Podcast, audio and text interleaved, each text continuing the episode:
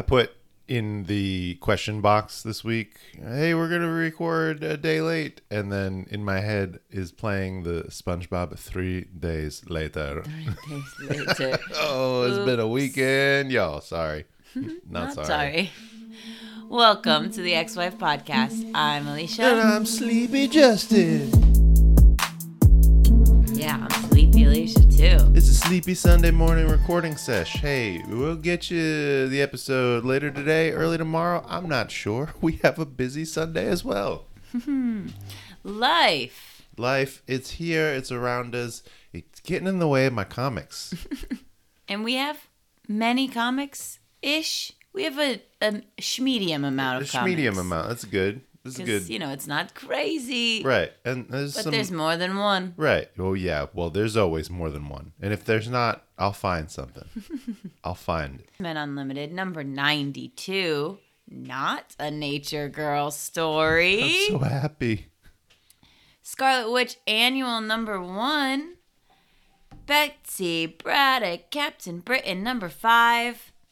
New Mutants, Lethal Legion number four, and X Force number 41, The Ghost Calendars Part 2. You have removed Ultimate Invasion from the stack.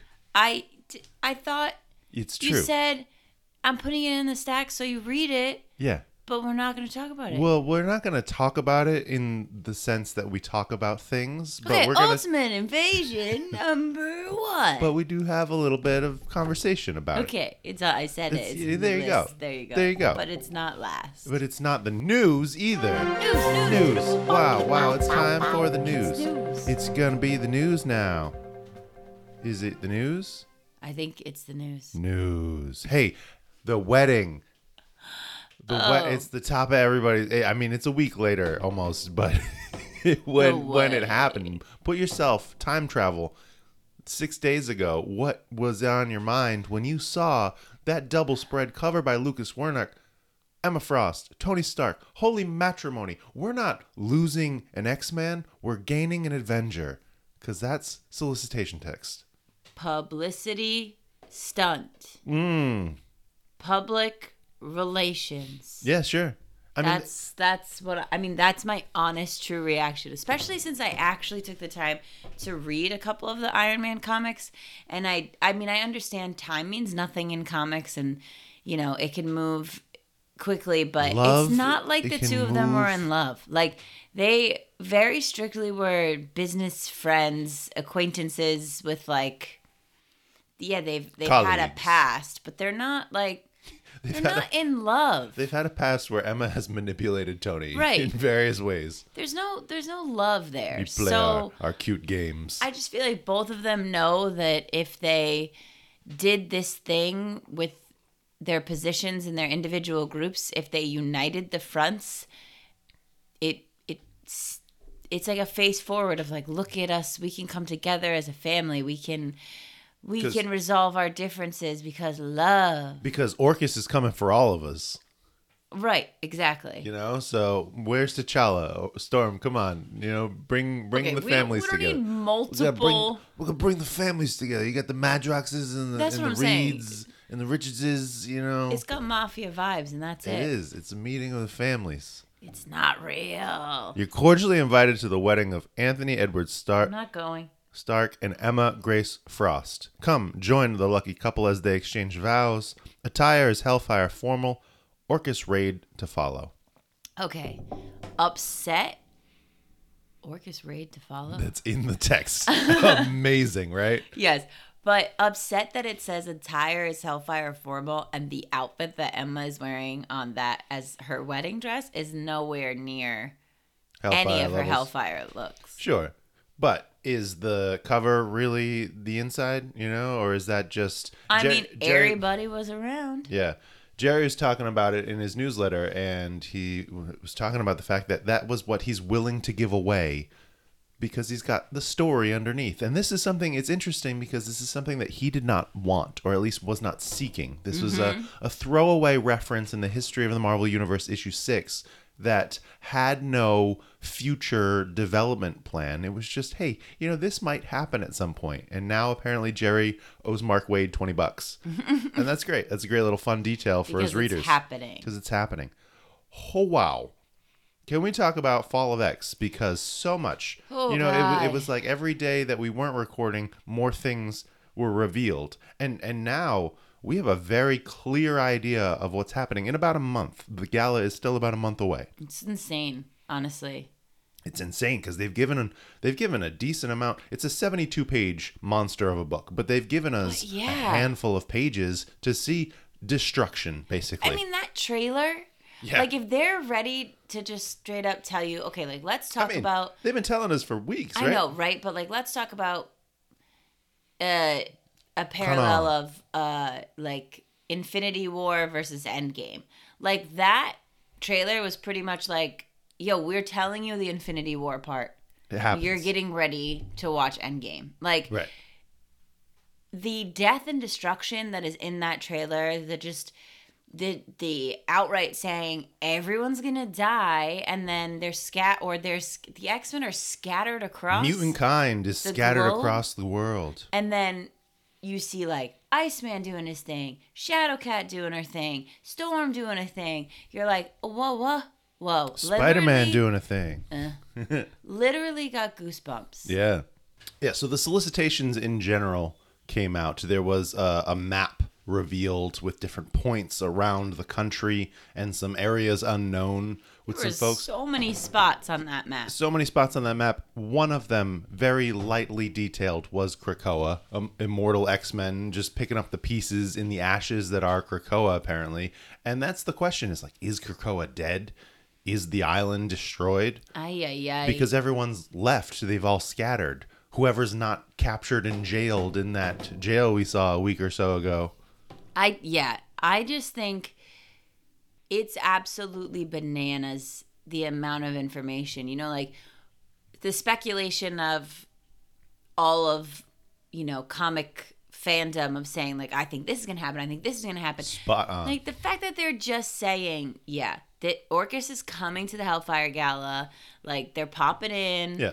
They're smug about it. Like the preview images of Stasis and omega, Omega Sentinel just waltzing dancing through the gate Like, yeah come on, they're So- just they're just laying it out there, and that's like you think that I thought that was going to be the big surprise was whatever Oh, no. happened at the gala, and That's it's like it seems like the aftermath of whatever happens. devil's at the in the details you know We're- so you think about it timeline wise we're a month away mm-hmm. three months away is when they start promoing what's going on that's when they were like hey the gala if you didn't know which you already knew because you know six months away we did the vote right? But three months away, they start to preview it. We are now three months away from the fall of X actually happening, the things in September really getting going. So they've got to say, hey, for marketing purposes, we need to level set that this Right. some not happy. You saw the solicitation text when Dark X Men previewed initially, you know, when all those other things was like, with the X Men scattered across the globe, with Yeah. ashes from the Hellfire Gala. I honestly like the moment because you see all the like individuals Yeah. right in that in that uh, trailer, and then you see the Dark X Men, and I was like, ooh, Yeah. it just again made me be like, I'm the most excited, and I kind of really love that it's like this is the group of mutants who do not give a crap Right. about their appearance to the world. They are going to be the ones who are just going to go down and dirty and defend You know, they're what and you need. attack and not try to do it in secret at all. They're like, we've had enough of this. Like, y'all came and blew us up. Now you're getting Maddie and her team of misfits. Yeah. Yeah, you're getting the demon spawn. And I'm so ready for it. Yeah, I'm interested to see how Archangel Gambit and Havoc make their way Even over there. gimmick. Yeah, gimmick, right? Right. Right. It's like, how are they? Is Havoc like, hey, I know a place where we can camp out. You know, my girlfriend's got this. I don't know. I mean, I feel like if Krakoa, Krakoa dissolves, right? Yeah. And people don't know what to do, everyone's scattered. The Limbo Embassy is its own entity. So Mm-hmm. I feel like Maddie swoops in and she's like, she comes in into the wreckage and I will take she's like, these mutants. excuse me, anybody want to join my crew of baddies and take care of this? Looks like Yeah. y'all could use some help. Which I feel like is part of the interesting unknown is how do we arrive at these titles, right? You Right. have Iceman going to Antarctica. Why? Mm. Nightcrawler becoming a Spider-Man esque Sona, right? He has some preview art talking to Peter, mm-hmm. seemingly getting his blessing. So that's great. But I bet there's like some kind of like in the explosion, something goes crazy with the gates and people go like flying through gates to different places. ooh, except for Kate, who just hits her face oh against it. Oh my it. god, she just smashes into it. That preview image with her just like leaning on the gate, that's exactly the way she's leaning when Yeah. she's like, "Hey, Forge." Right. And then Mystique and Destiny are like, out of the way, we're doing stuff. Murdering things. What's going on with this gate situation? I thought we were going to find out. Jerry, you said it was coming. You said always. we've known since the beginning. You know, I think that that has something to do with Reed's questioning in the Infinity comic too, but we'll get to that in a mm. second. Secret Invasion, feel like I call it out, Invasion. right? The Skrulls are among us. We don't know. Not even Ultimate Invasion. We got invasions left and right. Left and right. Yeah, I've thought that show was so good. I'm really excited to see how it goes. I was like, oh yeah, we're seeing shield agents like superheroes. Right, right. There's no superpowered people. But the Skrulls have a little bit of a power up, yes, right? yes. some interesting back and forth conversations I've gotten in online. Personal news. Personal news. What you got? Do you have? Do you want me to go? Do Yeah, you. I have one, but I I, have- want you to go first. I have some tidbits. You Okay, know, and, and I feel like those they are fast facts. Ooh. So I I title my notes Mm-hmm. by the date that they come out. So this is June 21 issues, and I, I work in Google Drive, Mm-hmm. so I can write that into the search box, and it'll bring up my document. The so I- beauty of a I can start talking- computer program. June 2, and then it'll say, hey, you looking for this? What it pulled up was June 22nd issues, which is not the notes that I had started. It's the notes from last summer, which I thought was kind of interesting. So I started looking, hey, what, what were we doing one year ago today? The June 22nd issues and it was a, a double episode header. You know, when we, when we used to do that, when we were like, "Hey, we can't we can't get the full effect right now, so let's break it into two. Uh, X Men Unlimited number forty. Whoa. We've, we've come fifty two issues since then, a full year. A full That's issue, interesting, That makes right? sense. X Men 12. So this was the end of the first year of X Men. And Immortal X Men number three, The Wow. Visions of Destiny, Wow. right? Uh, like a fun little bring you back. Yeah, that's fun. Don't know if that's personal news though, Justin. Well, I mean, that was what I was doing personally. These are fast, these are fast facts, fast facts.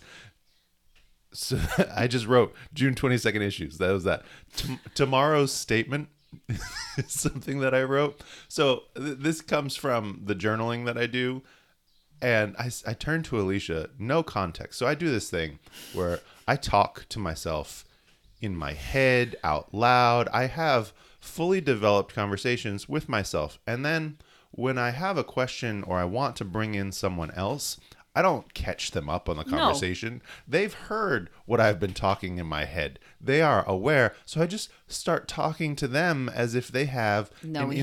We inside view know. into my in, interior thoughts. Tomorrow's statement is going to be something and I said that to Alicia and she's like, "What are you talking about? What statement? Who gives you a statement? Where are you getting yeah, what this?" Are you, And- yeah, I was like, uh, statement what to the? I mean, is there a press conference? Yeah, Like, right. what's happening? It was it was hilarious. It was just it was very funny and Are you gonna tell the Well, world? I said it. It's from the journaling that I do. It's the statement that I do. It's it's the inspirational thing that gets me to write uh, a paragraph in the morning and at night. Mm-hmm. The last bit, Yeah. bird calls. Okay. So- Oh, you. Uh, yeah. Okay. Yeah, you know my stories, so I'm just. I was telling them. about to Yeah. say it, and then I said, "No." This is not your personal news. I have an app now. So the birds. We've talked about the birds. Birds.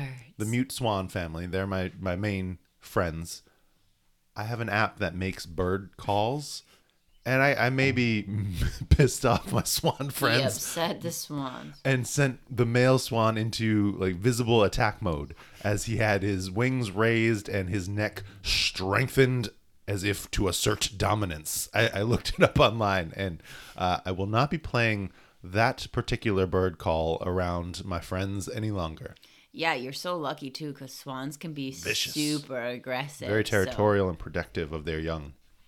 good thing they were just far away from you at that point. Yeah. All right, me, my personal news. So this weekend, I got to. Uh, my friend Inara does. She has a belly dance company, and they do a show every year, and they do a theme, and they've been doing it at my theater space in the last couple of years. Last year, I hosted the show, but this year, I got to be Alice in their Hatter show. So it was like Wonderland theme, and I just love the belly dance community. They are so warm and welcoming and inclusive and they celebrate everyone and everyone is so joyful. Hmm. And I was like, "Oh, okay, I'm Alice. I'm gonna wear a blue dress. Like, what am I gonna do?" And they all go like hard with glitter, sparkles, rhinestones, all the things. So I bought myself like a Amazon prom dress, and everyone was like, "You're so cute! Oh my god!" And I was like, "Yeah, thank you. I feel like I am 12 years old, but that's kind of the point, right?" Yeah, right, right. I mean, I loved it, I took a limo here. but I was like, "This is this is a prom dress. I'm wearing a prom dress," and that was fun. That's great. Yeah, That was all day yesterday, right? that was all day yesterday. All day. Yeah, Top to set bottom. up the show, do the show, Break it down. break it down. You know what else we got to break down? What Poll results. pull results? I'm just I'm a master of this. Look at your segues. Don't do that silly little motion like you're on a segue. Improv, bring it into real life. Hey, we have three Krakoan books in the poll: X Force, Captain Britain, Betsy Braddock, Captain Britain, and New Mutants: Lethal Legion. Who won? I, you know, I just feel like I can't trust my gut anymore, but I'm gonna say X Force. Oh yeah, you're right. Okay, Give me the numbers. sixty-three percent. 62. You know, you're telling me you can't trust it, and then you pop, pop, pop, shoot it right on a bullseye. I okay. And a split. I think uh, this is one of our first splits. Oh. Like equal 19 and 19 Whoa. for Captain Britain and New Mutants. Okay. A dead tie. Into it. Into it. I didn't have to make another guess. You know what else I'm into? What? This X Men Unlimited arc. Oh, you are? I am. Are you not? I thought it was fine.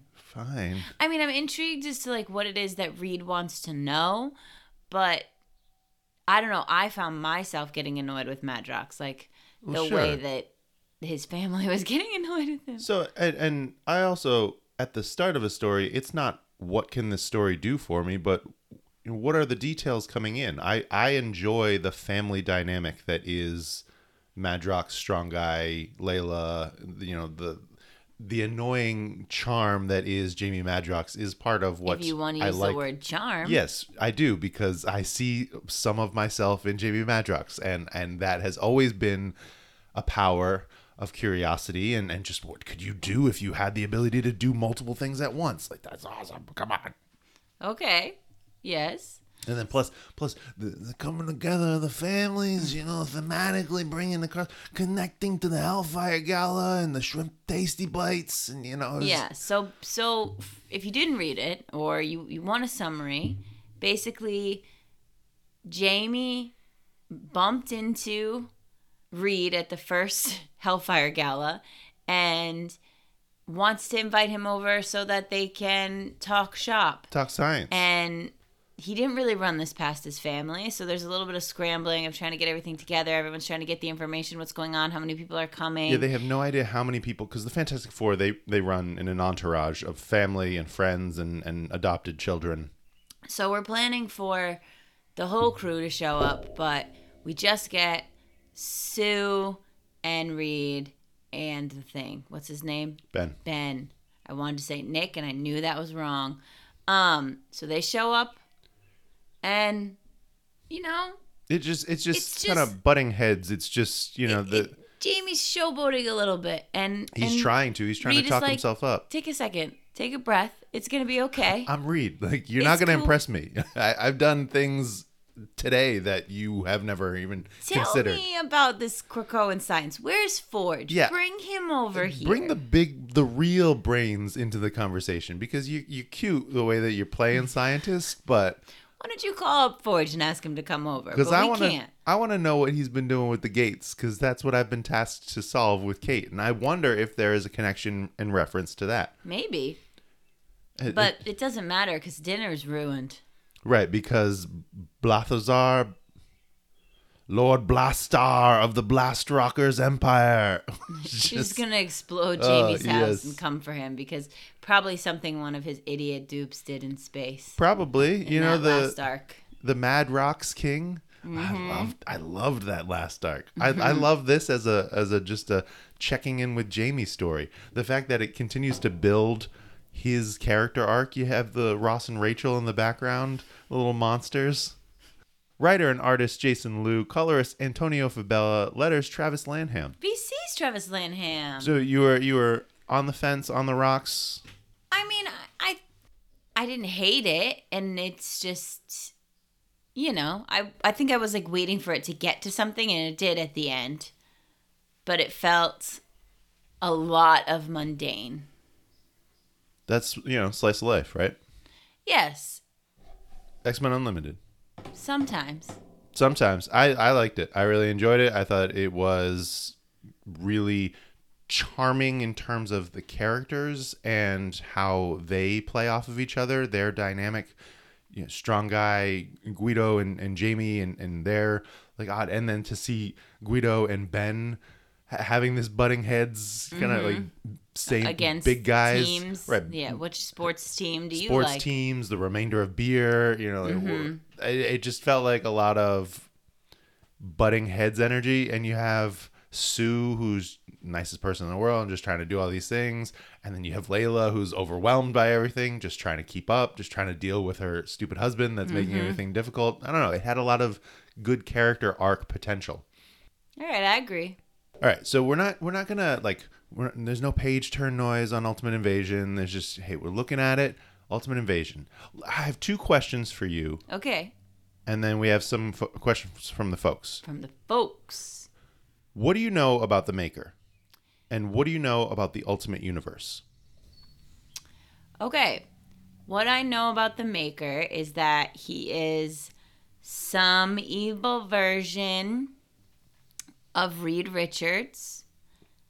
And he uh, is from another universe. The Ultimate Universe. And he makes things. he does. Yeah, sure. People? In the name, He makes people. he can He- sometimes. from this book, I know that he and Miles are from the same universe that is no longer in existence. the Ultimate Universe. Um, It was. and I know that he has a costume that looks very similar to Charles Xavier's. that's that's fair. You know, That's really all I know about him. he's got that Hickman main character energy about him. I my observations of him are also that he kind of looks like Cable because this because star of the eye thing that's happening with his eye. And well, I don't know. Do you want to get into the um his ability to transform the version of himself and my upsetness about that? well, so he's he's Reed, right? So he has elasticity. He has the ability to move himself, but he's also at some point, and I believe still here, bonded with a section of symbiote. So he has an unusual amount of control over his physiology. In addition to that, he has this expansive nature of his consciousness going and connecting across the multiverse, which is just layers of detail to tell you how powerful this guy, smartest guy in his universe, who mm-hmm. has now turned it to evil, could could be slash is already. And big picture, our comic that starts with number one, he is building something. He is putting something on in the background, and we are getting the the Hickman slow roll mystery in the beginning. I put it mm-hmm. up on a question box, like what what were people's reactions? And not a lot of overly positive rela- reactions. I think it's hard. Uh, the fact that it was a nine dollar comic turned me off almost immediately. That's expensive. That's expensive, and it really has no business being a nine dollar comic. Like it's it's double sized, so that's fine.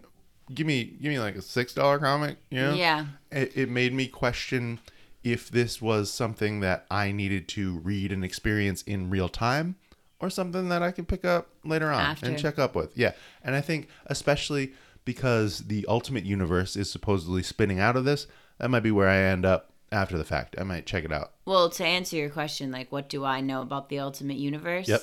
It's an alternate universe. That's good. That's got it. That's it. That's all- That's what I know. That's all you really need to know. It was a retelling of the Marvel universe in the mid, you know, what, what was that like early 2000s, kind of like late 90s, early 2000s. Yeah, I think it was like tw 2000, 2001, just after the movies hmm. started with X-Men, the first one and Spider-Man and they were like, "Hey, how do we how do we get people in on the ground floor and make it a little edgy or, or different or you know make, make the kids want to start from scratch and then and then it just evolved into this larger thing and then crossed over within itself and then it was its own pocket universe but i don't think at that point it was ever said hey this is another earth this Hmm. is another of the multiverse section Got which i think is kind of an interesting twist to take it and, and progress it further and especially with the maker and with secret wars and the way that it connected through battle world and the destruction of this universe at one point Battle World.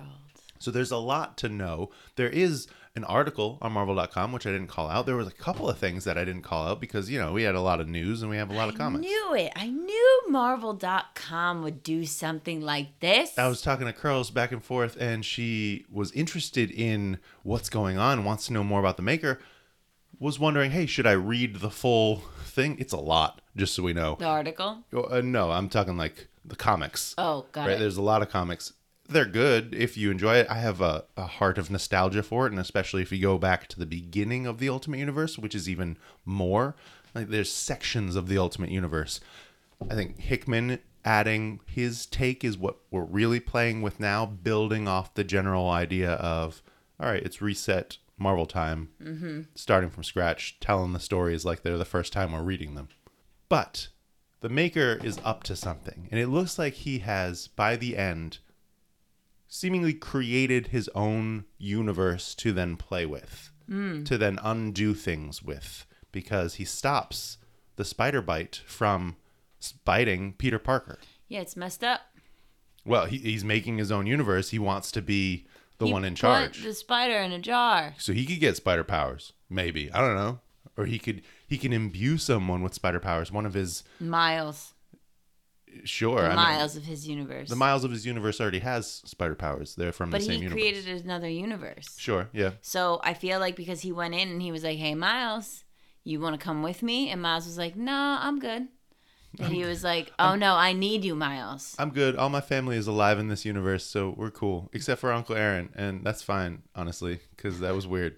But I'm excited. I, don't- I still don't think that we're gonna cover it to the degree that we cover books, but we'll maybe do check-ins like this where we talk about, hey, what's going on with this? Because he is a threat. He is a threat across the multiverse, and he should be considered as such. I, I put that out on a Friday post, and Warline was like, ah, yeah, he he should be. Everyone should fear the Maker. He Yeah, he has seems very scary. yeah it, it's interesting because i feel like hickman is creating his villain as he's now also creating who could stand up against it right we, we're saying the illuminati here but then we're also introducing gods in the backgrounds mm-hmm. of all the things and and does that stretch beyond individual realities across the multiverse i don't know we'll see that as that unfolds so Curls had asked, how can Evil Reed go back to a universe that doesn't exist? Does he not know? And I think that he's created a new universe with this. This whole like good artist copy, great artist steal. I'm taking bits and pieces and making myself some other place to start from and play in. That just seems like a really big accomplishment to be able to create a whole universe. Are you sure he didn't just like time travel to before his universe was destroyed Could or be. I just or repurposed another universe that had similar inputs. I, I feel like Yeah. all of those are potential that we don't know because of how much wasn't revealed and Right. just kind of bringing you in on the tease of the mystery. Warline had a couple points. One specifically about the Ultimate Omnibus by Hickman coming out soon, giving us origins of the Maker and what Hickman did to the Ultimate Universe to build up to Secret Wars, which it could be cool to check out as a hit of the background hmm. 18 issue omnibus. I might also just see what's in that and look it up on Marvel Unlimited. You know, the, this threat of erasing Maker from existence and how that's and that kind of was the opposite of what had happened when Reed and Molecule Man in Secret Wars made it so that the Maker extends across the multiverse. They kind of split them across all of these different potential bodies, one body in each universe. Ooh. Right.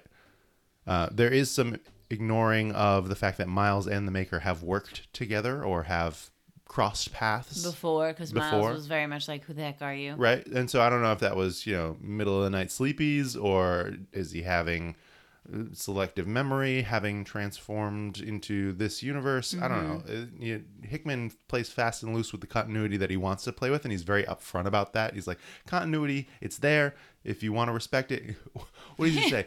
What does If he say? If you want to respect it, if not, that's Yeah, fine. Basically, it's like continuity isn't everything that happens. Continuity is the stuff that people remember and that they value and that they want to bring forward. And if you want to ignore something, uh, that's how he plays it. And he's the creator. We're the the plebes reading it. So We're the plebes. uh, and and Warline and I were talking about this whether it's to cure the mutants, like is that what he's going to try to do, like the way that he just stopped Peter Parker. I wasn't sure if he would want to somehow take over the mutants or be, you know, mm. in charge of this legion of army, but he does have his own the people of tomorrow. You know, he does have essentially the vault, like the children of the vault. Oh, interesting. That's cool. That's crazy. That's coming at us. That's Ultimate Invasion. Ultimate Invasion.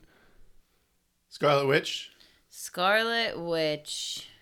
Prelude to Contest of Chaos. Yeah, yeah.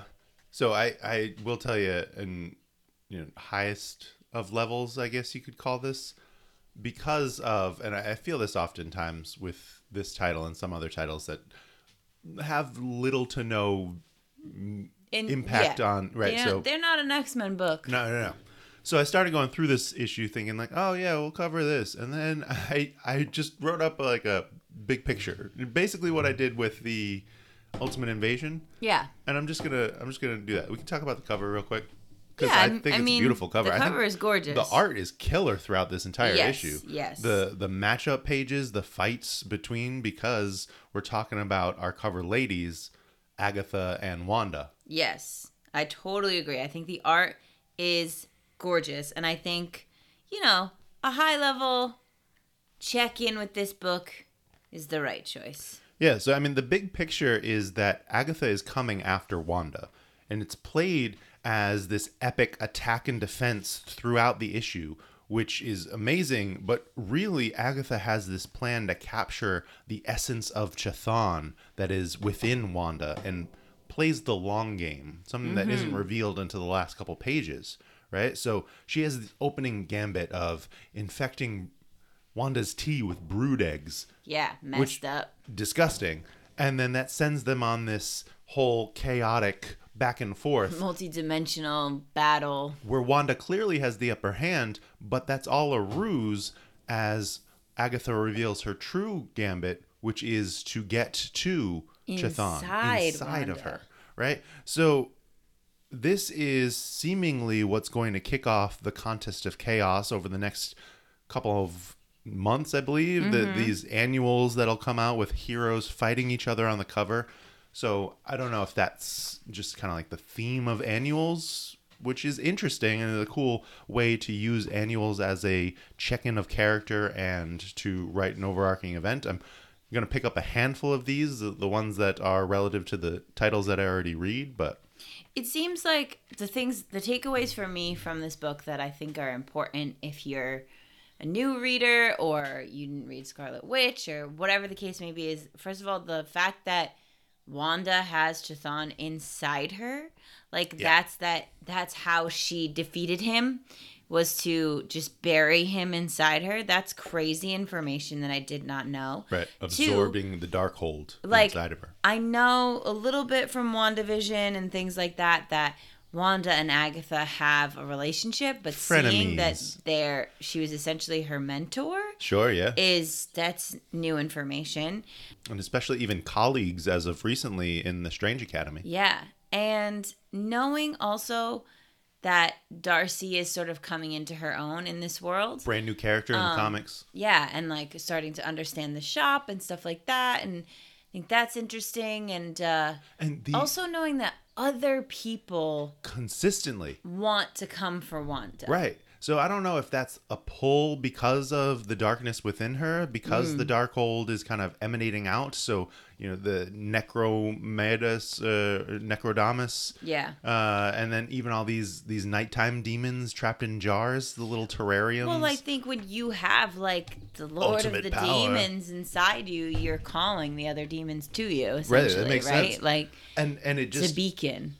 it feels like a much larger story than I was aware of Mm. happening underneath a little subtext for us all getting revealed in this annual, which I feel like was really compelling for the hope of continued story that likely will not continue as far as we are hoping based on reactions to sales from Steve Orlando. That, yes. Uh, you know, it it's it needs some more boost basically.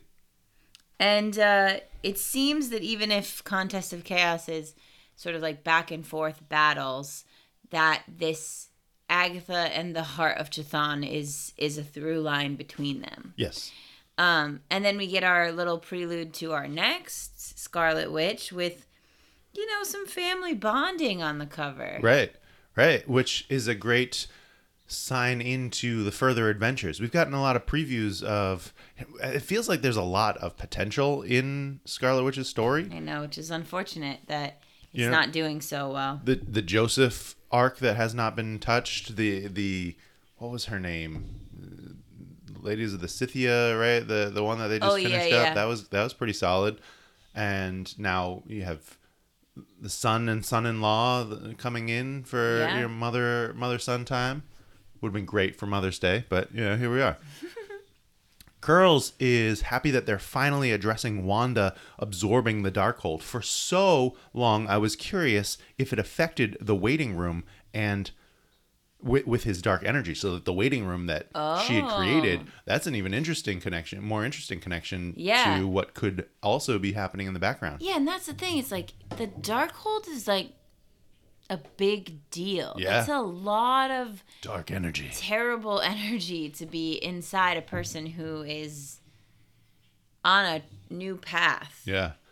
Or at least trying to forge Right. that, right? And so I've been reading Avengers too, and Wanda is in that, and it's cool to see how this is threading a couple of different arcs as we're coming off of Captain Marvel. Mm. I had been reading Black Panther. I'm reading Invincible Iron Man. It just what is Look going at you on? Who all am I? over the Marvel universe. I know. You're I need- Justin. no, I need to tone it back. I need. I need to tone it back. Okay. You tone back your comics and, and your action figures, and I'll tone back my cosplay, and we'll get together when that eventually happens and talk I about it. I never said anything about toning back my action figures. Just so we're clear. Just so we're clear. I made no promises that I would be toning back my action figures. Yeah, and I will not be toning back my cosplay. I Vaderino said that Agatha is a great foil for Wanda. You can really see the influence of Kathryn Hahn's popular portrayal and how lovely she is in real life, by the way, and and to see that infused in the character, which, Mm-hmm. For sure. which I think is cool. I, you know, some people don't like how the MCU has influenced some takes of characters. I think that there's a bit of a divergence with Scarlet Witch. There might have been a little bit in the Trial of Magneto where you could see Olsen's face Mm-hmm. in Wanda, but now and especially as she's embracing some of her her roots and really discovering who she is as a character, I feel like we're getting a different kind of Wanda, but 100% on Agatha. Yeah, I agree with that.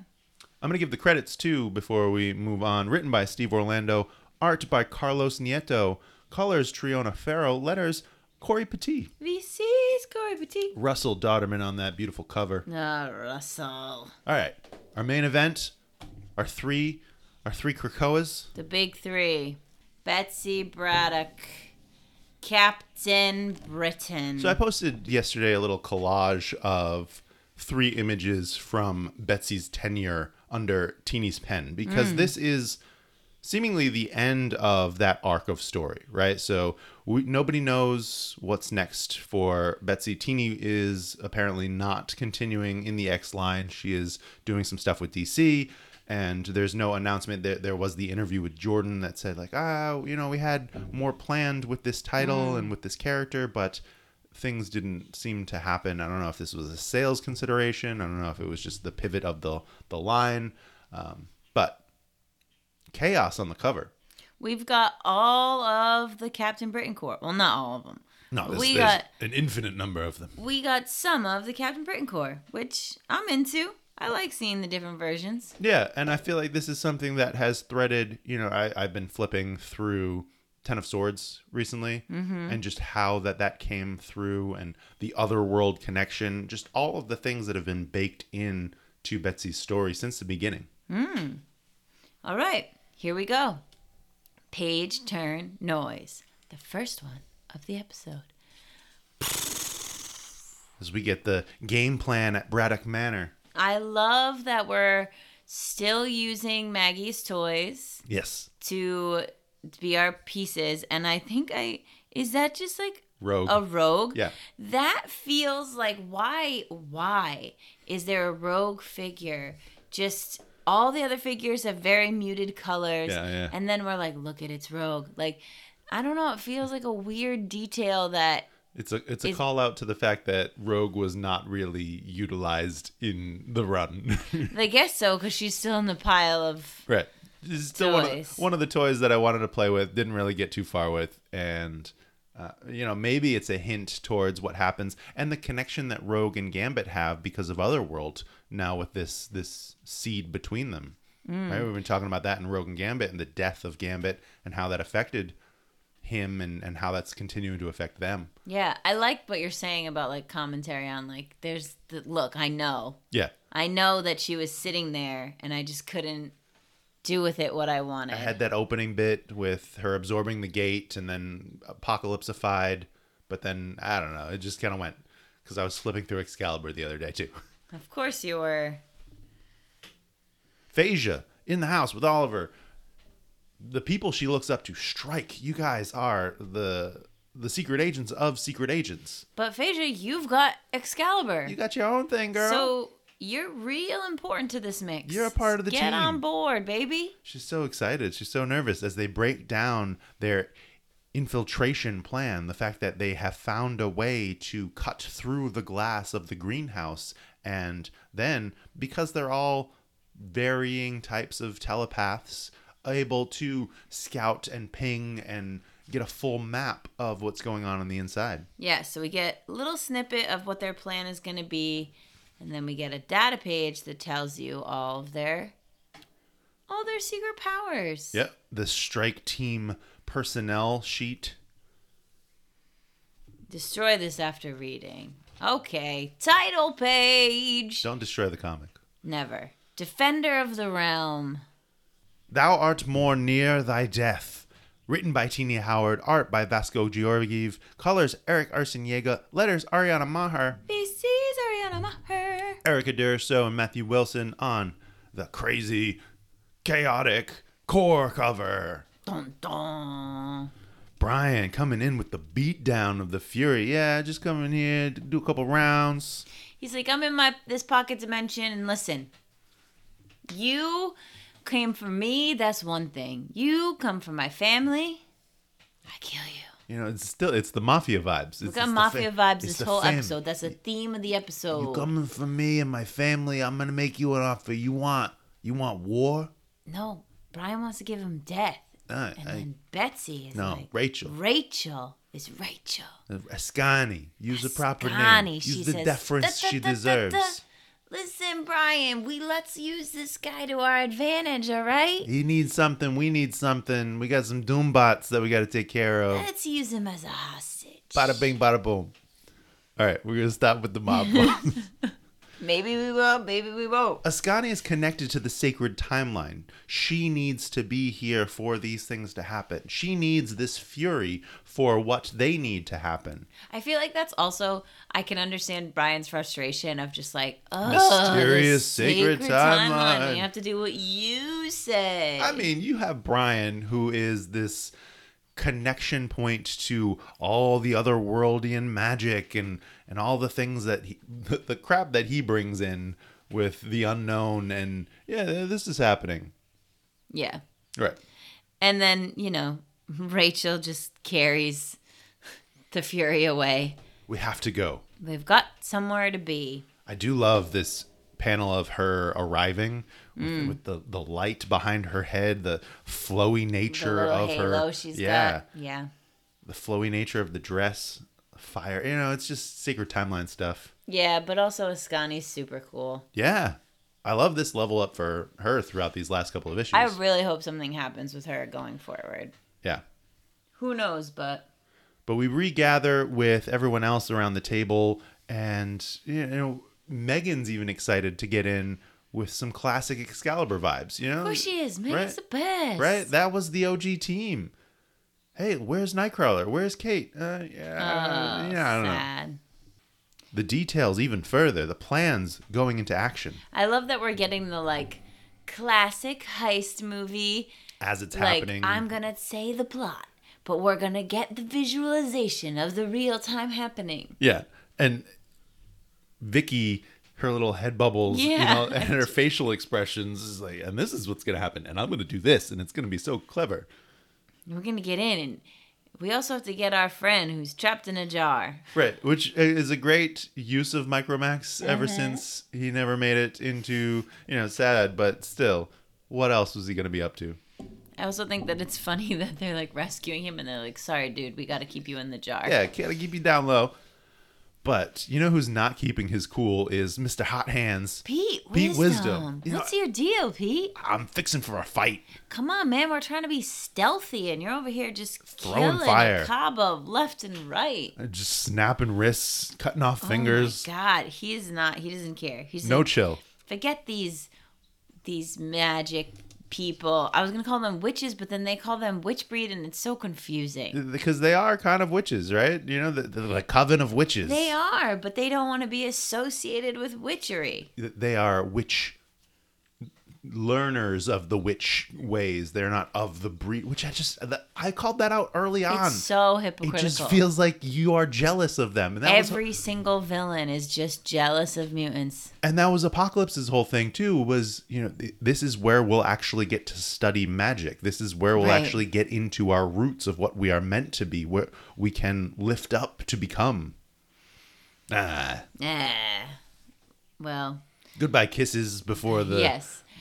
Betsy and Rachel going on different missions. right betsy's coming in from up high as rachel has her plot to meet with the furies This one little coven member running like, "Ah, ah, I gotta warn Morgan. I gotta tell her. Her majesty Her majesty Look out, the the witch breed are here. and then these two like, and betsy even calls them like low levels Mm-hmm. you know they're they're basically just the the scrubs the npcs you know the the henchmen and for some reason they also have the blight's will and ability to resist any of betsy's mutant powers yeah, and they've got these Blightsville things. Braces? Here's the thing. Okay, so this feels interesting to me, right? Because we know that in what book is that?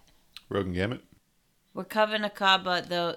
We just read it last x-men week. red Yes. mariana stern Yes. genesis So, yeah, so Mariana is like, hey, we're on the same page as Orchis, all of this stuff, and now we're knowing, right? We're seeing this connection.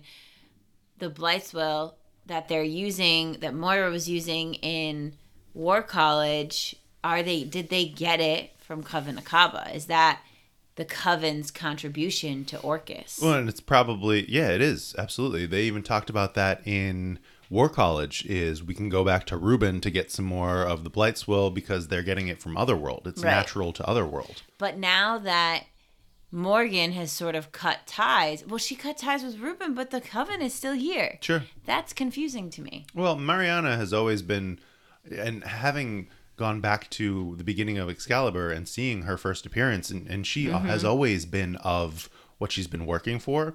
Morgan just kind of came in, and she was like, "Oh no, you, you're you are the crazy one. I will." follow you now and do all this other magic but the coven had already been existing they had already right, been but doing wasn't stuff Ruben part of the coven? The coven? uh yes i believe so but he is also part of the government of Like an england ambassador and stuff. Right. So he has grander plans beyond just what they're trying to do. It seems like they just have mutual interests. Got it. So cutting ties with Reuben doesn't cut ties with the coven. Right. Because, you know, you need henchmen. You need good magical henchmen here and there. Yeah, of course, always. This, this argument, this trying to talk Morgan off the ledge or maybe just stall as Betsy. Well, she's been she's been trapped in these Blytheswell collar Braces. brace circles of doom. Speaking of, So she's ha ha. so she's like trying to I don't know. It's, it feels like one of those moments where you're like handcuffed or you're like tied up and you're like secretly Undoing chopping it. away at it Right. from the back and Which- you're like causing a diversion with your words. Which she kind of is, which is why I think that she's stalling. She even mentions on the, the whisper bubble, you, know, you promised the Furies a war. That's what Betsy, uh, that's what Rachel's up to. She's getting the army to come in to to argue. Hey, I heard you all wanted this yeah, fight. I heard Morgan promised you a war and you didn't get one. Let's go. Also, so sad that they're like, we brought this Fury back, and they're like, we shall kill him for Right. being a loser. You know, they got to. That's just their way. Sorry, dude. Never stop, never stopping. I love the moment of Morgan being like, listen, it's too late, okay? Doom deployed his bots. There's nothing you can do. And just seeing the the Furies meet the Doombots as uh-huh. they're fighting in the skies. Silly biscuit, there's nothing you can do. I am gonna break through your Blythesville with my psychic sword. You know, a How? Starlight Sword. It's Starlight it's sword. the power of Captain Britain that she's using, and she talks about Right. You know she is imbued with the powers of Captain Britain beyond her natural mutant powers. Yeah, so your Blythesville got nothing on me, Morgan Le And I am Fay. Able to revive these powers and and to stab through Morgan and connect her to the land. So this I is the part that I don't feel like understand. Yeah, I feel like it is a little rushed, and there's parts of this that are going to be rushed because we're trying to give a softer landing to something that was intended for a much longer runway. So Betsy has the Starlight Sword, right? Mm-hmm. Which is connected to the Captain Britain power. But Excalibur, The the, sword. sword. is also connected to, to, the land of England. which sort of is also connected to the Captain Britain power. Is So connected to the seat of Otherworld, right? So that is the focal point that this world connects to Otherworld is from England, from like the lighthouse, from So by like multiple swords connecting as a conduit to then tie Morgan to the land in some way. yeah, it's just interesting because it's like, didn't when Brian was Captain Britain, didn't he have Excalibur? No. No. I just thought for essentially like the Captain Britain powers were of those two things and they were separated and it was like a Captain Planet moment of like I'm going to stab Morgan with my sword and you're going to stab the earth with your sword and together they will bind Morgan to the earth. I don't know. You know, the, there's no attempt to explain. It's just the visuals here. You're going along with it, and here we go. Yeah, mm-hmm. I feel like there are you know a page or two missing in the the understanding of how this is happening or what exactly this transformation to Morgan is, because we even see her in our last few pages just kind of spaced out and I don't know purified in some way. Yeah, yeah, she just like I don't know. Her evil has been sucked away from her. Right, which I, I, I feel like is something that you you have to deal with knowing that there was more planned and we'll never see it. But like, so when she's like, okay, now she's becoming Morgan of the Earth, Yeah. and she's like lounging, and then we get that close up of her face with all the magic that's brewing in in her skin and this ornamentation on her skin. That close up of her face does not feel like a Good person vibes. Yeah, no. it's like oh, still got the evil in me. Still gonna Morgan, you know? and Betsy and Rachel are given the out, right? They, they don't have a next story plot planned, Mm-hmm. but they have adventures across the multiverse. They're through Otherworld, they're, they're through the core. They're happening off panel until someone else picks this up and writes them a way back into the world. Mm-hmm. And that's the end And that's it. a data page to my faithful Captain Britain Corps, connecting the start to the end, which I thought was nice. It was a nice little end cap. I agree. With Finn at our last page. What'd you think? I thought it felt more complete than I thought it would. Yeah, With the way that it had to be like rushed to the ending. sure. Um, there are obviously things that I don't fully understand, and I do feel like m- the like Morgan went from evil to not evil, or like a threat to not a threat. Like she was neutralized pretty quickly. I think, but I think we expected that. Yeah. I think the use of the Furies to kind of out smart Doom was a good like little fix. I mean, we got everything for the most part, things were either wrapped up or left in a way that said, "Hey, there's this this story is over, but there's room for a potential story." Right? Like Morgan is not the threat to England and Betsy that she was, but there's room for story for her if someone wants to pick it up. Right. Betsy and Rachel have finished this task and now they're going to go out into the universe and there's room for more story, right? So What's gonna happen next? What's we gonna happen next? We don't know. But it didn't feel like it felt fast, but it didn't feel like an injustice to the characters. I'd agree with that. And and especially knowing the behind the scenes that this is not how it was intended to end Mm-hmm. or or even if it was how it would end, it wasn't as the timeline that it was going to end in this way, right? Uh, it was kind of sad finishing this and knowing that this was kind of a bookend to the Yeah. start of Tini's story, right? It didn't feel like it wrapped up quickly because we've been building to this all arc, arguably all last three years, three and a half years. I'm wildly confused about what this means for Morgan. In Right. that, that's interesting. How she's now just on Earth and pacified in some way. I feel like of the land and Yeah. in some capacity. I feel like I needed a data page to explain that, to explain the connection and what was going on and what that means for Morgan. But maybe it's left ambiguous for someone else to put their spin on it and to put their mark on it. Uh, you know, to have a character who has connections to Doom with the potential to be written in a new and interesting way. Let's go for it. That's great. I posted about Betsy, right? And asked people for their favorite issues from the Krakoan era and what they would like to see for Betsy going forward and how someone might take this character, whether it's after the fall, because I don't think she has any plans during the fall. Maybe she's just bopping around the time stream, doing some things, and then comes back in with something more connected to her her roots or something more on Earthside. We'll see. Mm-hmm. I like the retrospective letter. It really f- puts the arc in perspective. I, I hate when books end, but I didn't always enjoy this one, so it's fine. so it's I'm okay. Yeah. Vaderino said, More strike. They were so great. I found the mm. solution of turning, quote unquote, Morgan Le Fay very satisfying. Curious to see where that goes in future books, right? You know, it, it was it was quick. It was like under the table, but it was interesting. It was cool. We'll see what they do with it. I agree. Yeah, I think it was not what I expected, right? Like I expected them to have some big battle or like take her out, imprison her, Hmm. something, but instead they were like they almost helped her. They were like this is what you've wanted the whole time and you've Right. been going about it in this malicious way, but let's Let's just give Let's you what you want. that. You know, you Yeah. wanted some England. We got you some England. you wanted to be connected to the land. Okay, you can do that without death and destruction. Right. Curls really loved the resolution of saving Morgan Le Fay. What did y'all think of the rushed end? And I, you know, it was kind of what we're talking about. You could see the parts where it was rushed or or where it was snipped up, mm-hmm. but I didn't think it did disservice to the ending of the story arc. I feel like it it did give it a landing I that agree, makes yeah. sense. there there are definitely times when they wrap it up where you're just like where did that come from how did this happen you just had to put a bow on that and make Right. it look pretty like st- stick a snowflake on it Right.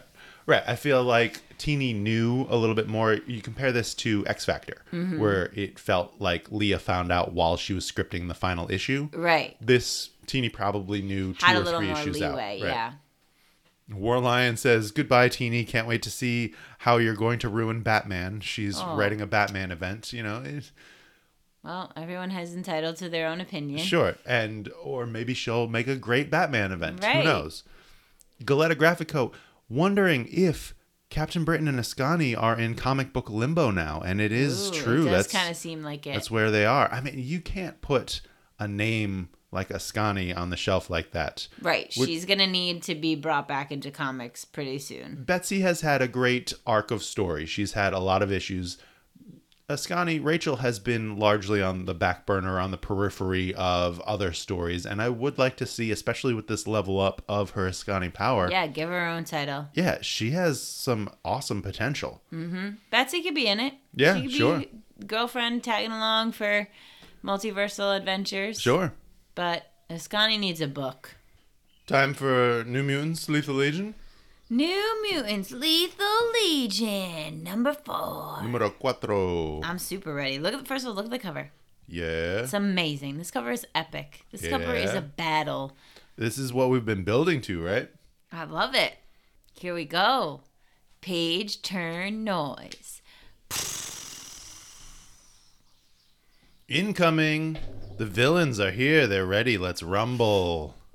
I just love the ridiculousness of the Lethal Legion.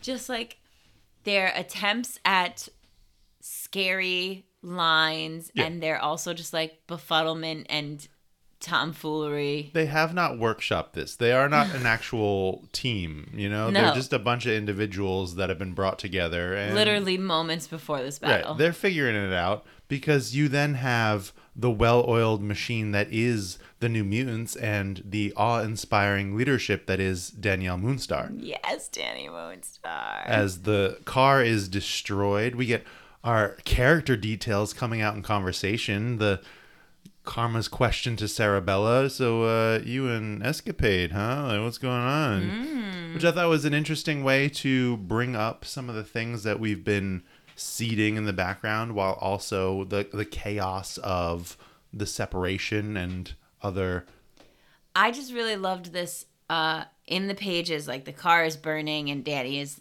you know, calls them as a group. She says, "We are the New Mutants," and Yeah. I feel like that's the first time that she's acknowledging, or it's being acknowledged that these kids, these newcomers, are part of this team, and they are a team. They're right? all a part They're all in it together, and that for me was a super cool moment. Yeah.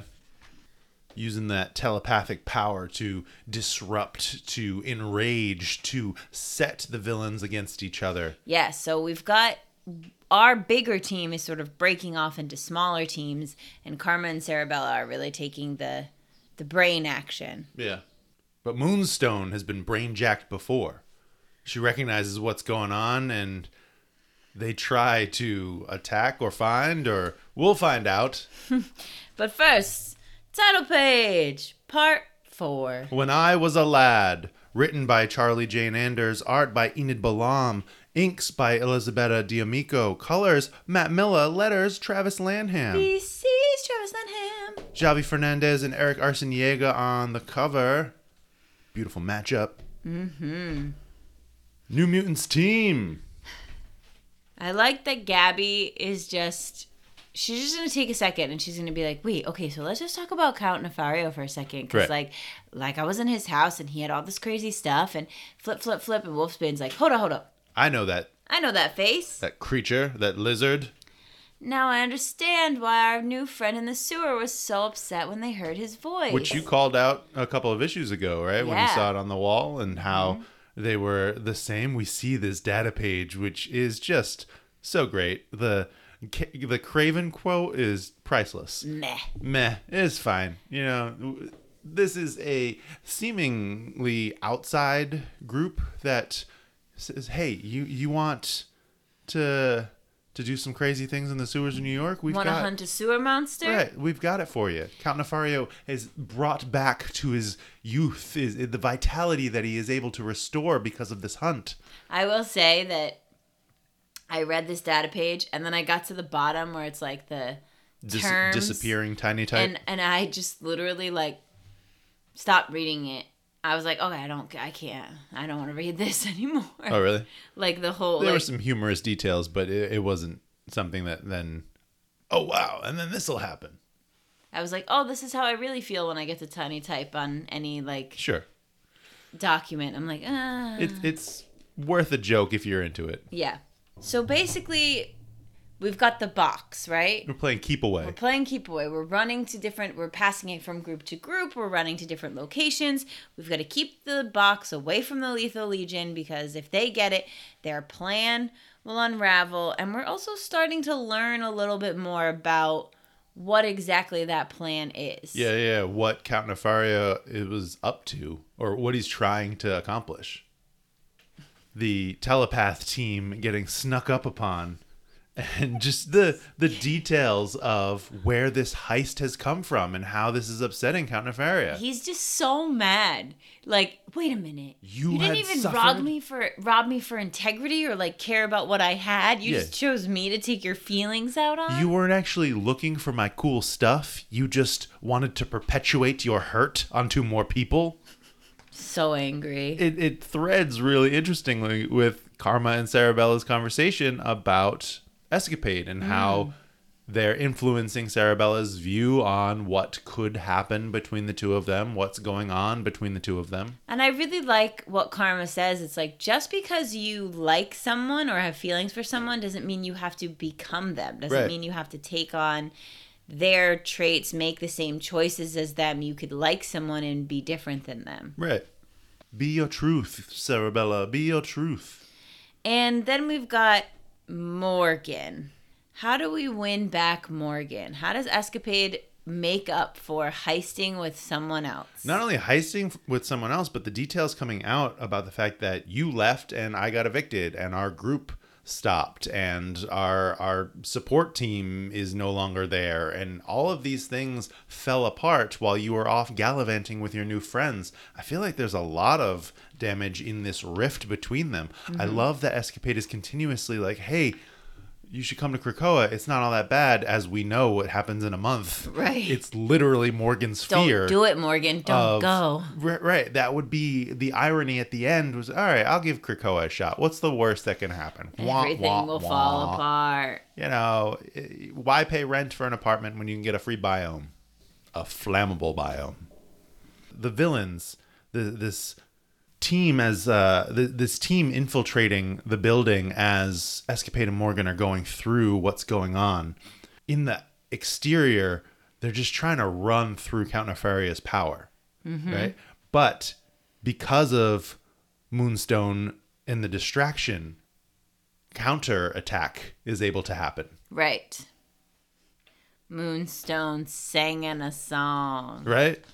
This is an interesting detail throughout and builds out this character who I don't really know much about. And it's it's starting to sort of turn, right? In the beginning, the New Mutants were doing a good job at keep away. They were they had the upper hand. They're falling apart and left now and right. it's like, oh, you're getting blown up. You're catching on fire. Count Nefaria's over there coming for you. Yeah. Like you're not knocked out in the woods. Are you going to be able to keep the box away? What's happening? We're just getting so much, so much action. And also, I really like the way that the trajectory of the box Right. is showing us different points in what's happening in the New Mutants team. Yeah, we're really getting to explore the full location too, right? We're, we're seeing because of where our duos and single characters are positioned throughout and, and the infiltration of the building from this villain team, we have a full read. Like we could get a cross section of this building and we will mm-hmm. see all of it, which I Yeah. think is kind of cool. Yeah. The the fact that Morgan has been changing too.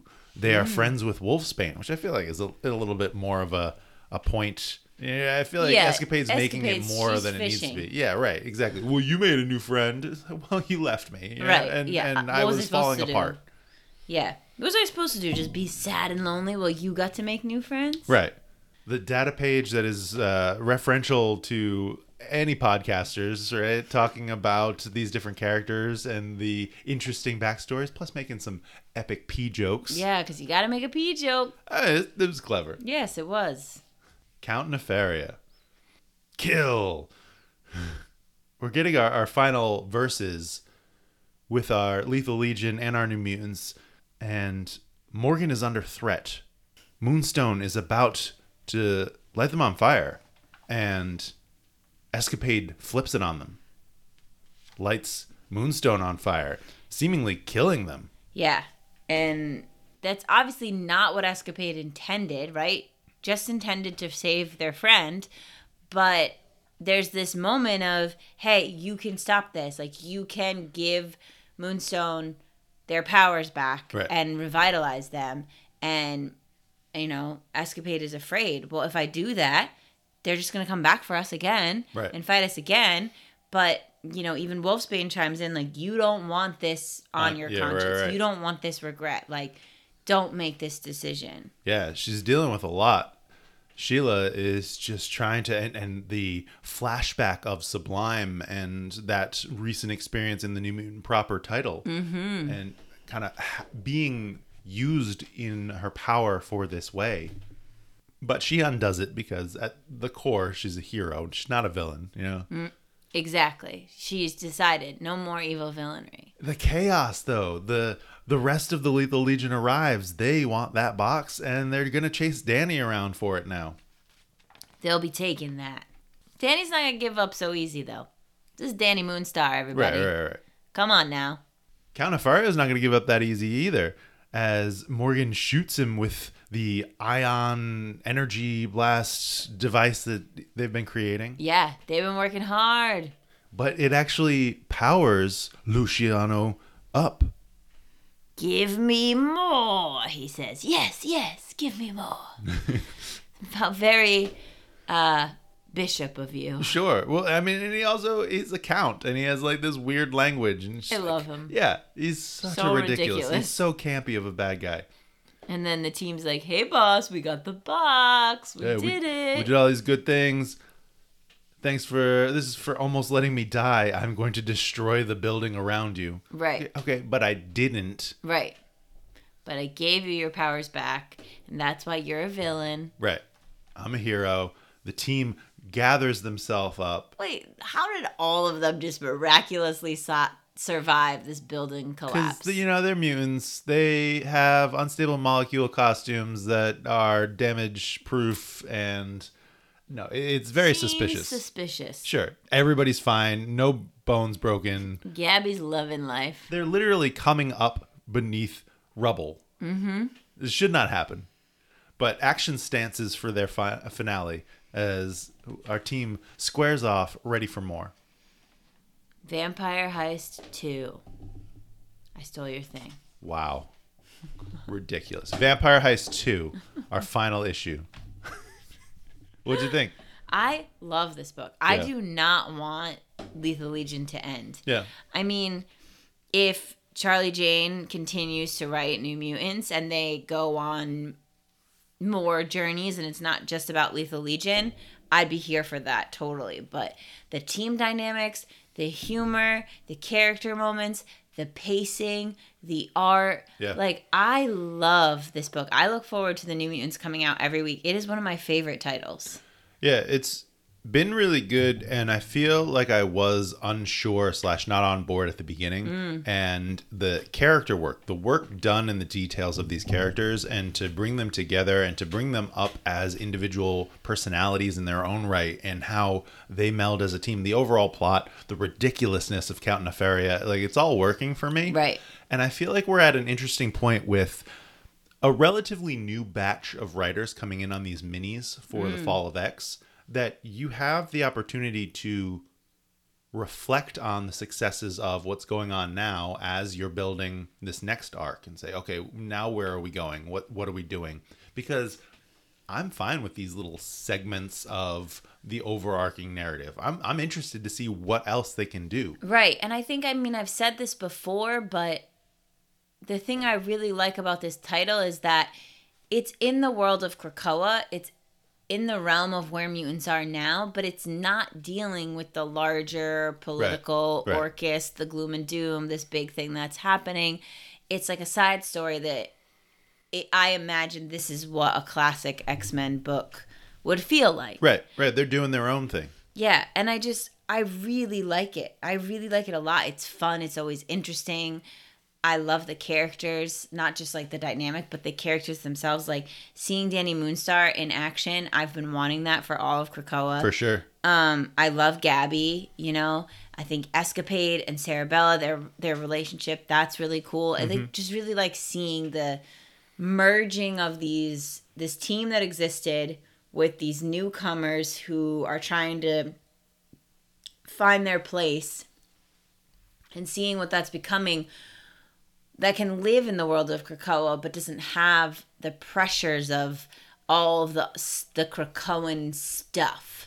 Which feels like where we're heading, right? Mm-hmm. We still have a loose world narrative of everything existing in harmony with each other, but our stories coming forward are very individual, right? They're here. I've I've taken this section of the world. I've taken this general concept of idea. So it seems like this as a way of unloading our stories is going to continue. We're going to get a little bit more of this batch of characters doing this specific thing off to the side. Yeah.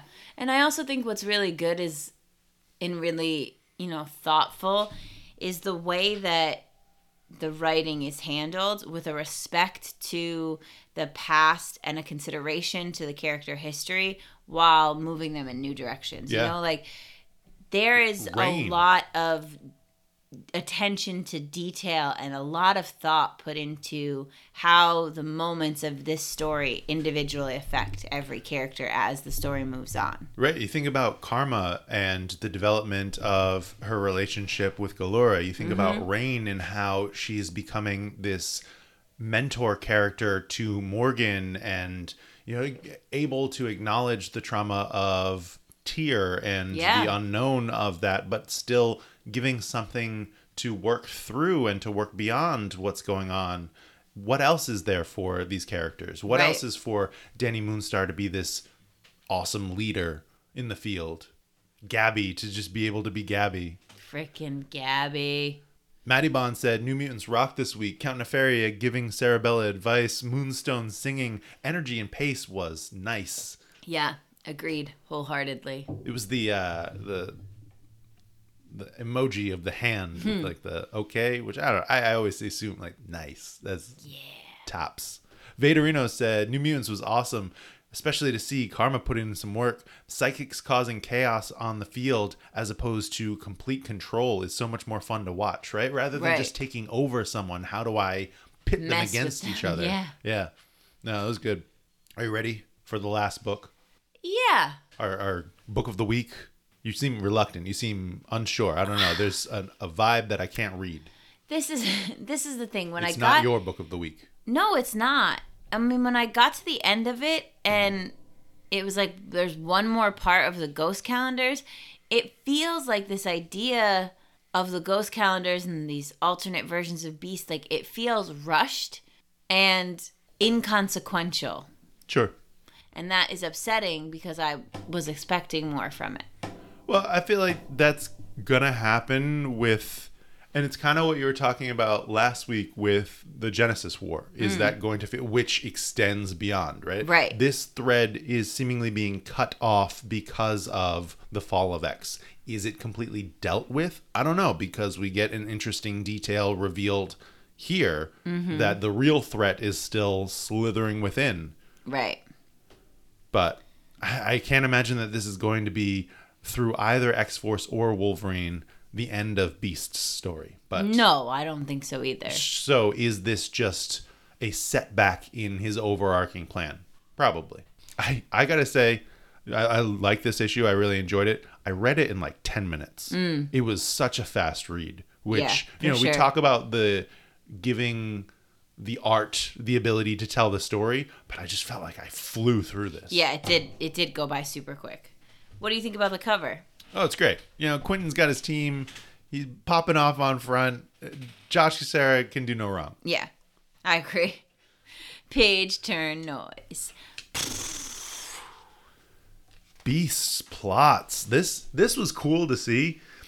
This whole issue and someone said something similar to it in the the comments. Uh, it was Darren is just a teacher was saying how this issue feels like Ben Percy doing a Sins of Sinister. Mm. Essentially, here are here's a way for me to also play in these multiple time points with a maniacal evil villain leader who just you know wants what they want for the best in the world Right, and I think what's interesting about this is the perspective that Beast has of like, he's right I need to have contingency plans for myself.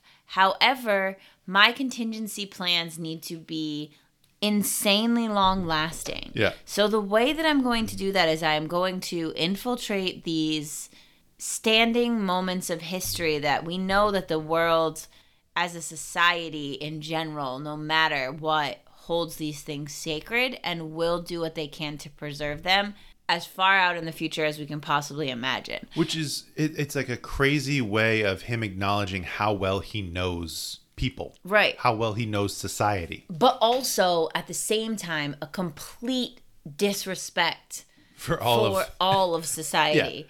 Because he's like well i'm gonna go in here and deface this tomb. I'm gonna go bury myself in stonehenge. I'm gonna go like just destroy this property that you're flat, flat out saying like no one will destroy this. Right so, so, i'm, i'm, going gonna to sully it with my corpses. Yeah i'm just gonna disgrace it because you won't do anything to it. Anyway. I'm gonna put all my little test tube selves in all these places. The art in this is killer. Just Yes. seeing the the strength of beast knowing what he has to do in here loading Mm-hmm. himself into these secret spots the fact that stonehenge is the one that he seeds with the cerebro sword and that's the one that we see a thousand years later the tease are our final arc in next issue it seems Yes. So now that Beast has plotted himself and all of our, you know, wonders of the world, it's time for a title page. Revival. The Ghost Calendars Part 2, written by Benjamin Percy, art by Paul Davidson, colors Guru EFX, letters Joe Caramagna. You, Carmina. Joshua Cassara and Dean White on that cover. Krakoan World, plus 5,000. This, this is the, the trappings of Sins of Sinister that I felt, right? Yeah, no, I agree with that. I think that the thing that felt a little bit disappointing to me was in How the last quickly. world that we went to, Beast made like Terra Verde inspired versions of himself that Yep. came to fruition. And so it's like I expected to see something different in this world, but it was essentially the same thing. It's just like, oh, well, Yeah.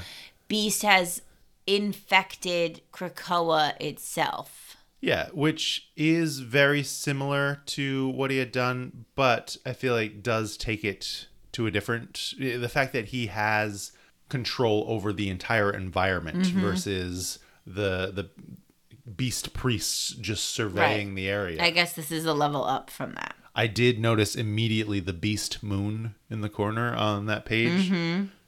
Yeah. knowing that that was coming for them. Yeah. The floating jellyfish, I don't get them, but that's okay. Yeah. You know, uh, our friend that we find soon says you understand what's going on with that. Yes. Right. So this island is Krakoa. it's watching you, it's sensing you. It's it's Krakoa on a whole nother level, right? Right. Because Krakoa now can do all those things, has the, the ability. but it doesn't operate with malicious intent Right. or with a conscious of how do I use this for my betterment. That's, that's the beast of it. beast of it. Yeah. Right. That's beast taking it to the next level. Which I feel like is, you know, to your point of the similarities to Terra Verde, I feel like this this is a different element, right? That was Mm-hmm. God of the mutants in a certain way. This is God of the environment almost. Right. And again, a complete disregard for the fact that Krakoa is a mutant themselves. Yeah. And doesn't need to be overtaken by beast. Sure. However, there there he is in all his gross glory, in all his many forms of Krakoan monster. These Krakoan monsters. I love this battle page. Mm-hmm. Colossus and Wolverine tearing through them. Quentin just like, ah. Oh, Quentin. The jellyfish. Yes, hold on. The jellyfish have captured us. Don't worry, we're among friends. These are good things. This is what we wanted. Let's go. Staten Island, which, great. Yeah, of course, because Deadpool is king of the monsters, king of Staten Island. Mm-hmm. This is a current point that is now how do we see in five year five thousand years in the future which the fact that deadpool is just kicking is great Well, and also the fact that, you know, in the previous uh, issues, Quentin was like, "There's all, there's multiple timelines, there's multiple realities, there's multiple situations, right?" In this moment, Deadpool is like, "Hey, you jerks! Remember that time five thousand years ago you left me right to go on your shenanigans? right I'm here, holding down the fort. Look at my area. There's no beast Krakoa here I because I it got down. chemicals. Look at these people who are suffering because of me. But they love but me. they love it. They've got all sorts of mutations and things happening to them. Golddozer the Magnificent. The just the unexplained progression of what's gone on here. The fact that he's like, no, I don't, I don't need to explain. You know, the spy satellites, the flying jellyfish. You, you get all that. You understand, Sage. You're a computer brain. Yeah. The verses of Deadpool and Quentin at each other's throats. Mm. Deadpool knows something. Doesn't want Quentin to be in charge. Doesn't also want to tell people because we find out on this data page Cerebrax is Quentin and Quentin is Cerebrax. Okay, I'm mad that I had to read this entire data page and there were no hidden messages. Oh, you actually read every line? Every single line. All right. I was like, where's there going to be a secret code in here? No, no. There's not. It's it's just the visual of hey computer brains. Hey, Well- mi- hey Mr. Computer Brains. I was tricked. Gotcha. You were tricked and Deadpool's not telling. You know, there's something going on. I tell you earlier. What does that mean?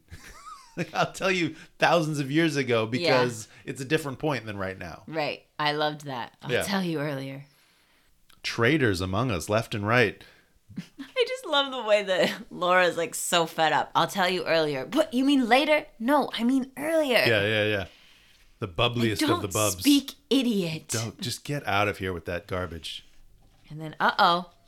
What's that noise? Busting through the ground, these Krakoan beasts. Ugh, spewing vomit venom. Not the first time that Omega Red has been killed in this way. Is he becoming the new Quentin Quire? Oh no. Yeah. Well, it's not looking good for the team. Yeah, they're falling apart left and right. And uh, what do we do? Hmm. Give Quentin leadership? Go to this beast moon? Yeah, I can do that. I can fix it. I can go up there. It feels like we jumped very quickly. I'm gonna mine this. I'm gonna ride this mind rocket into Yeah. the center of the beast moon, All right, yeah, that tracks. explode it, and I'm therefore following. all of the little Krakoan monsters will crumble and fall because they're controlled at the epicenter of this watchful beast moon. Yeah. Because somehow even the moon of beast is controlled. You know, that's an interesting point. Is that part of the earth? Is that Is that where he has his power from? Hmm. where he's watching from the whole time? Where he's watching from and writing this data page years ago, planting his planting my nuts, Yeah, why? planting planting the seeds for the future. These versions of me, these children of the beast, will awaken when the flames find them. When the mutants need me most, are you sure, or is it just when your own ego needs you Yeah. the most to take things over? This conversation between Colossus and Domino, hmm. it's it's one of the the big Krakoan points. Well, I think it's really an interesting moment of Ben Percy saying, "Listen, your theories of are floating around. You want dark. You want this to be dark beast. You want this not to be the beast that you know and love. You want all of these things, and I'm just telling you, no. Right. This is who Beast is now. Uh, this is doubling down on Wolverine last week, right? Mm-hmm. This is no, this is who he is. This is what happened. It's not Dark Beast. It's not, it's just how the conditions were able to create someone of this caliber, Mm-hmm. this kind. The fact that the island did things for certain people. It gave And Magneto it a did things to certain people. it gave Magneto the purpose to be the hero he always wanted to be. It gave Apocalypse the pride to be able to look at the mutant people as if they had achieved the thing that he had been pushing them forward towards his entire life. I think that's such an interesting perspective too to say. So you're saying that these other mutants who have rehabil- rehabilitated themselves or transformed themselves in some way aren't really themselves because Right. of Krakoa. Like what you're saying, these two took a different turn in the positive. Beast took a turn in the negative, yeah. and that happens That's sometimes. just that's just where he wanted to go. That's just where he was inspired to be. Well, he's a traitor. Domino's done. Yeah, and the placement of that bubble with Colossus's face reacting to it, you know, Mm. if if she so quickly turns on Beast because of this, Ah, it's different. it's definitely a different story, but I feel like that's why it's pulled up here as a parallel to Mm. say, you know, Colossus is a traitor but an unwilling one. It's not his intention to be Yes. this mole for the Russians. Yes, and I feel like when you find out that someone is being controlled by someone else versus finding out that this is and I think Just that could be potentially subconsciously why Colossus is asking this question. Do you think this is really who Beast is? Do you think there's some other influence on him? Because he wants to know like is this just me that Right. I'm feeling? Is this what Krakoa is doing to me? Am I changing? Or like what like what's happening? Right. You know? Right. Well, and I think that he's still reeling from the impact of having that connection severed. Mm. He's still. Yeah. trying to figure out what's Right, going on. he's got his bearings a little bit more now, and he's like, something's weird. the first time he's had conscious thought in however long. Right. But don't worry, because uh, Quentin is back, Incoming. falling from the sky, smashing to the earth. Slurping up the cerebrax before it gets out of his mouth. so disgusting. right. Keeping that a secret because that is the larger plot. That is the what's going on in the background. I don't know how that plays. I don't know how that plays with is Cerebrax using X Force to defeat Beast as the ultimate threat to their potential control or their takeover? Well, Who's the villain? I don't know. Everyone's the villain in their own different way. yeah. I've saved the worst for last. Let's look at Nimrod Beast next. Yes. Because that's it. The Ghost Calendars Part 3 is coming next issue. Next issue. What'd you think? I mean, it's still good. Like I I very much like it. And talking about it again, you know, I feel less I mm, okay. Maybe because I read the issue so quickly, it felt like, well, what? Did anything just happen? What's happening? You know? But now that we've been able to like sit and talk about it and bring out all the points, it does flow quickly, but we do get a lot. Yeah, a lot of details. So I have it is it has raised its value in my mind after this conversation, I guess. Ah, that's good. You know, that's what we're here for. That's what we're doing. The fact that they're they're in the conversation Right. and the Seeing- mysteries too. I Right. feel like that's the big part is the mystery added, the reveal of Cerebrax and Quentin, the fact that that is the the true secret villain all along. That's the part that I want to know more about. Yeah, for sure. And I do love getting to see Colossus kind of negotiating his life without being under control right now. Right. And then we'll see hopefully continuously how that affects him going forward once he's back in regular time. Yeah. So I mentioned Darren is just a teacher t- talking about how this had Sins of Sinister feel, right? Yeah. And I, I just feel like that was really sticking out for me as well going through this. Uh, it just, hey, yeah, I'm going to take what you guys did and I'm going to riff on that a little bit in the same way that 10 lives, 10 deaths, X lives, whatever, felt like a Hox Pox riff off of what you could do, taking that plot idea and adapting it to a Wolverine story. Yeah, for right? sure. Uh, which I think is a really interesting way to operate within a shared line. Is like the fact that when a type of threat starts showing up, you see it permeate through other things. The influence of flora technology and how that really informed the beginning of Ben's work.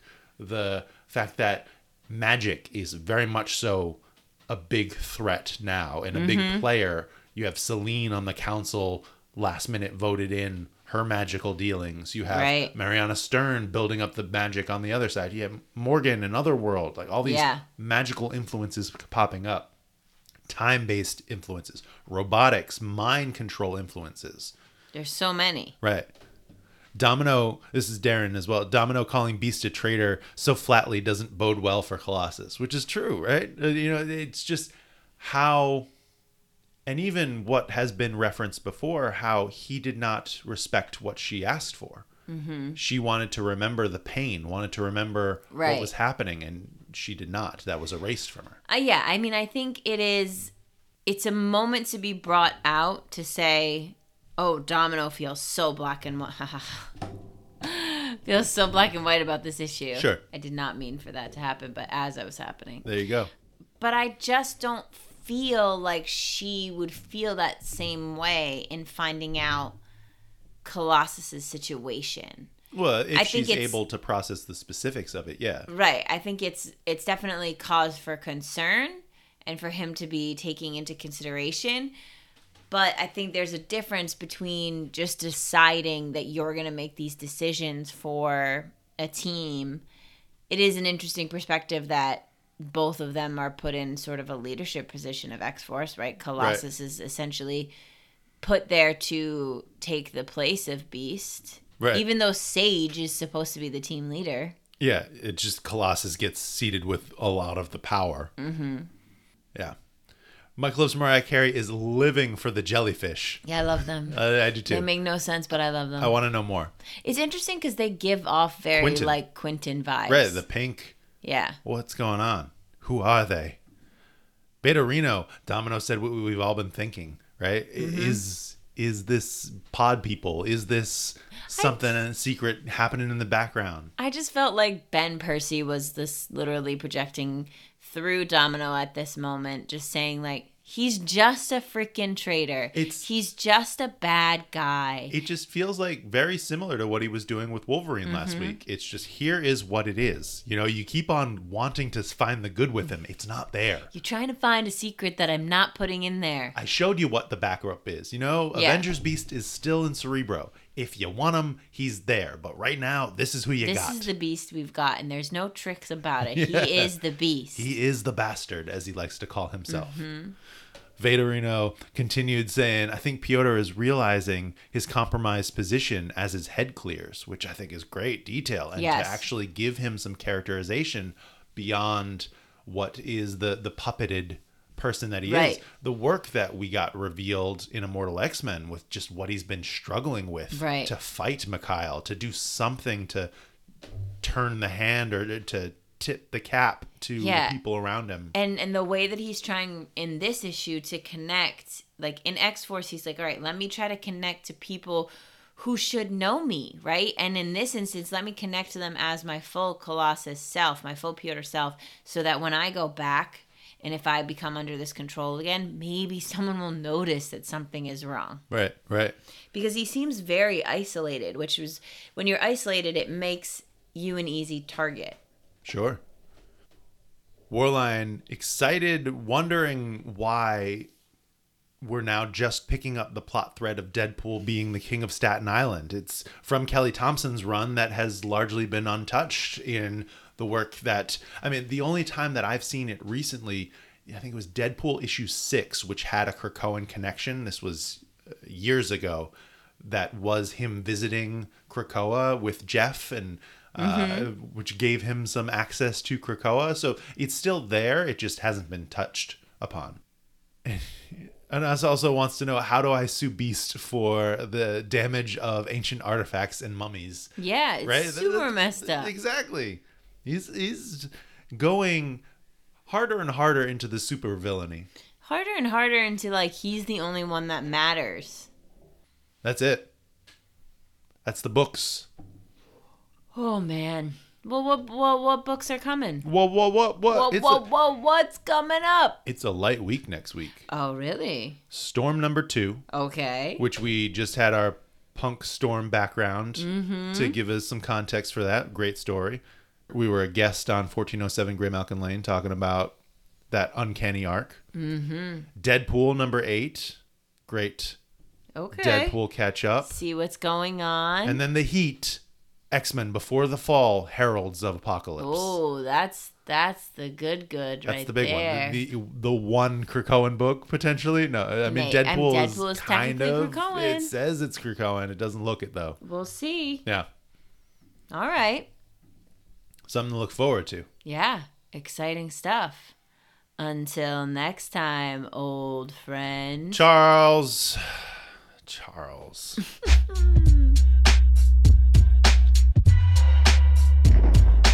Thanks so much for joining us today on the X Wife Podcast. Be sure to leave us a review and tell your friends. The X Wife podcast is produced in Providence, Rhode Island by Alicia and Justin. Our music is by Quan.